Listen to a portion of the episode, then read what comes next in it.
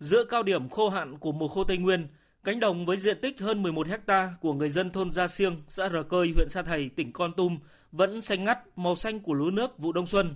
Anh A Thun, thôn trưởng Gia Siêng cho biết, cả cánh đồng phụ thuộc vào một nguồn nước tưới từ đập thủy lợi Đắc Hờ Lang.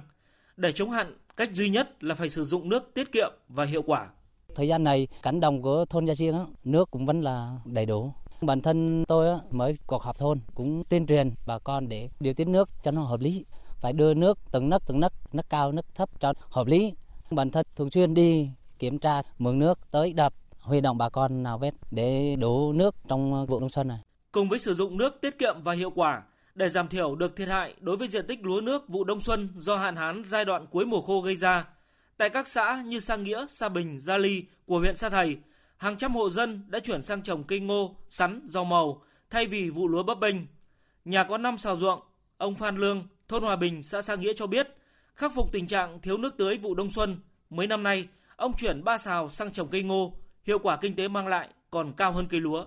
Trồng ngô mà so với lúa nước thì nhòn hơn vì lý do là là lúa nước cứ hàng ngày anh phải đến thăm, nhất là vụ đông xuân để cho nước. Còn cây ngô là 10 ngày anh mới tới anh cho một lần. Việc thứ hai nữa là chăm sóc nó rất nhẹ nhàng hơn, cũng không bị sâu bệnh bao nhiêu. Ví dụ như rài này rồi sau có cái loại bệnh thì nó ít hơn lúa. Sản phẩm bán cái trớ.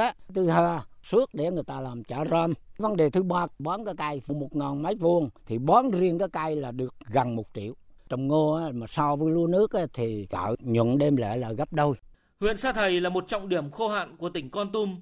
Hàng năm cứ đến giai đoạn cuối mùa khô, tình trạng thiếu nước tưới cho cây trồng, nhất là diện tích lúa nước vụ đông xuân lại xảy ra.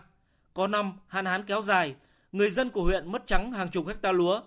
Ông Giả Tấn Đạt, trưởng phòng nông nghiệp và phát triển nông thôn huyện Sa Thầy cho biết, nhờ thực hiện đồng thời nhiều giải pháp ứng phó với khô hạn, nên huyện đã giảm thiểu được thiệt hại trong sản xuất nông nghiệp. Đối với những cái diện tích không có hồ đập thì bố trí cái lịch thời vụ sớm hơn, đặc biệt là cơ cấu các cái giống mà ngắn ngày.